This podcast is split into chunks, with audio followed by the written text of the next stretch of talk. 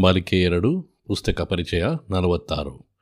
ತಿಂಗಳ ವಿಶೇಷ, ಸಾಮಾಜಿಕ ಕಾದಂಬರಿ, ಪುಸ್ತಕದ ಹೆಸರು ಇಜಯ. ಲೇಖಕರು ಪೂರ್ಣಿಮಾ ಮಾಳಗಿ ಮನಿ ಅಭಿಪ್ರಾಯ ಸುಜಿತ್ ಕಾಮತ್. ಓದುತ್ತಿರುವವರು ರಮೇಶ್ ಥಳಿ. ಇಜಯ ಎಂಬುದು ಮುದ್ರಣ ದೋಷ ಅಲ್ಲ. ಕಾದಂಬರಿ ಹೆಸರು ವಿಜಯ ಅಲ್ಲ, ಇಜಯ.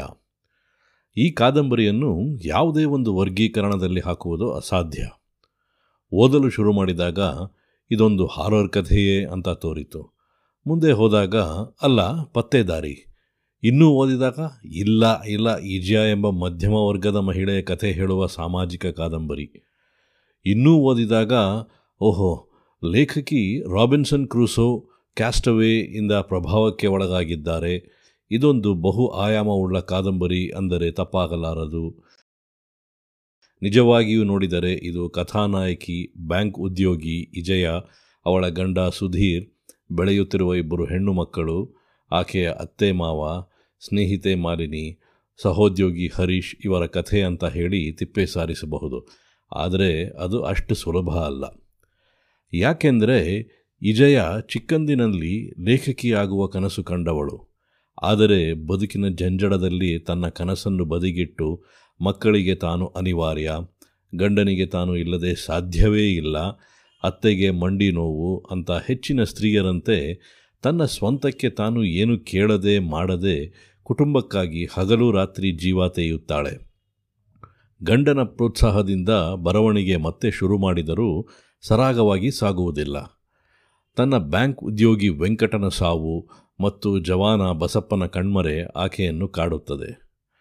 ಅಯ್ಯೋ, ಒಂದು ವರ್ಷ ಎಲ್ಲಾದರೂ ದೂರ ನಿರ್ಜನ ದ್ವೀಪದಲ್ಲಿ ಪುಸ್ತಕಗಳ ಒಡನೆ ಕಳೆದು ಒಂದು ಒಳ್ಳೆಯ ಕಾದಂಬರಿ ಬರೀಬೇಕು ಅಂತ ಕನಸು ಆಕೆಗೆ ಇರುತ್ತದೆ.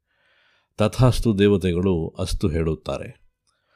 ತಮ್ಮ ವಿವಾಹ ವಾರ್ಷಿಕೋತ್ಸವ ಆಚರಿಸಲು ಗಂಡನ ಜೊತೆಗೆ ಗೋವಾಕ್ಕೆ ಹೋಗುವ ವಿಜಯ ರಾಫ್ಟಿಂಗ್ಗೆ ಹೋದಾಗ ಮಹದಾಯಿ ನದಿ ಪ್ರವಾಹದಲ್ಲಿ ಕಣ್ಮರೆಯಾಗುತ್ತಾಳೆ.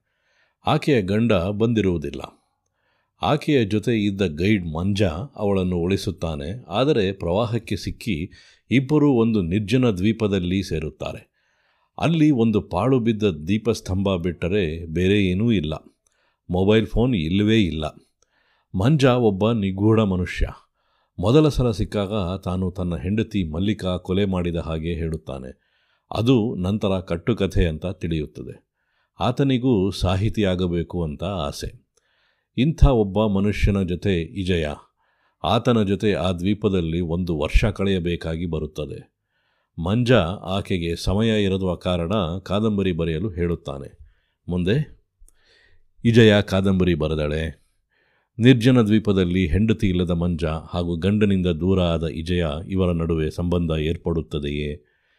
ಇಜಯ ಆ ನಿರ್ಜನ ದ್ವೀಪದಿಂದ ಹೇಗೆ ಪಾರಾದಳು? ಆಕೆ ಇಲ್ಲದಿದ್ದಾಗ ಅವಳ ಮಕ್ಕಳು ಕುಟುಂಬ ಹೇಗೆ ನಿಭಾಯಿಸಿತು? ನಿಜಕ್ಕೂ ಮಂಜ ಯಾರು? ಆತ ಇಜಯಾರನ್ನು ಉಳಿಸಿದನೆ, ಇಲ್ಲ ಒಬ್ಬ ಮನೋರೋಗಿಯೇ? ಹೀಗೆ ಮಾನವ ಸಂಬಂಧಗಳ ಕುರಿತು ಕೂಲಂಕುಷವಾಗಿ ಚರ್ಚಿಸುವ ಕಾದಂಬರಿ ಸ್ತ್ರೀಯರಿಗೆ ನಿಮ್ಮ ಮನೆಯವರು ನಿಮ್ಮ ಮೇಲೆ ಪೂರ್ಣ ಅವಲಂಬನೆ ಆಗದಂತೆ ನೋಡಿಕೊಳ್ಳಿ ಎನ್ನುವ ಕಿವಿಮಾತು ಹೇಳುತ್ತದೆ. ಯಾರೂ ಇರಲಿ ಇಲ್ಲದಿರಲಿ ಬದುಕು ಮುಂದೆ ಹೋಗುತ್ತದೆ. ಬದುಕಿಗೆ ಯಾರೂ ಅನಿವಾರ್ಯ ಅಲ್ಲ ಅನ್ನೋ, ಅನ್ನುವ ಸತ್ಯ ಮನದಟ್ಟು ಮಾಡುತ್ತದೆ. ಒಟ್ಟಿನಲ್ಲಿ ಒಂದು ಒಳ್ಳೆಯ ಕಾದಂಬರಿ ನಮಗೆ ಕೊಟ್ಟಿದ್ದಾರೆ ಪೂರ್ಣಿಮಾ ಅವರು. ಇದರಲ್ಲಿ ತತ್ವ ಇದೆ, ಹಾಸ್ಯ ಇದೆ, ಗಂಡ ಹೆಂಡಿರ ಸರಸ ಇದೆ, ಬದುಕಿನ ವಾಸ್ತವತೆ ಇದೆ. ಓದಬಹುದಾದ ಪುಸ್ತಕ. ಇವರಿಂದ ಅನೇಕ ಒಳ್ಳೆಯ ಕಾದಂಬರಿಗಳು ಬರಲಿ ಅಂತ ಹಾರೈಕೆ. ಧನ್ಯವಾದಗಳು.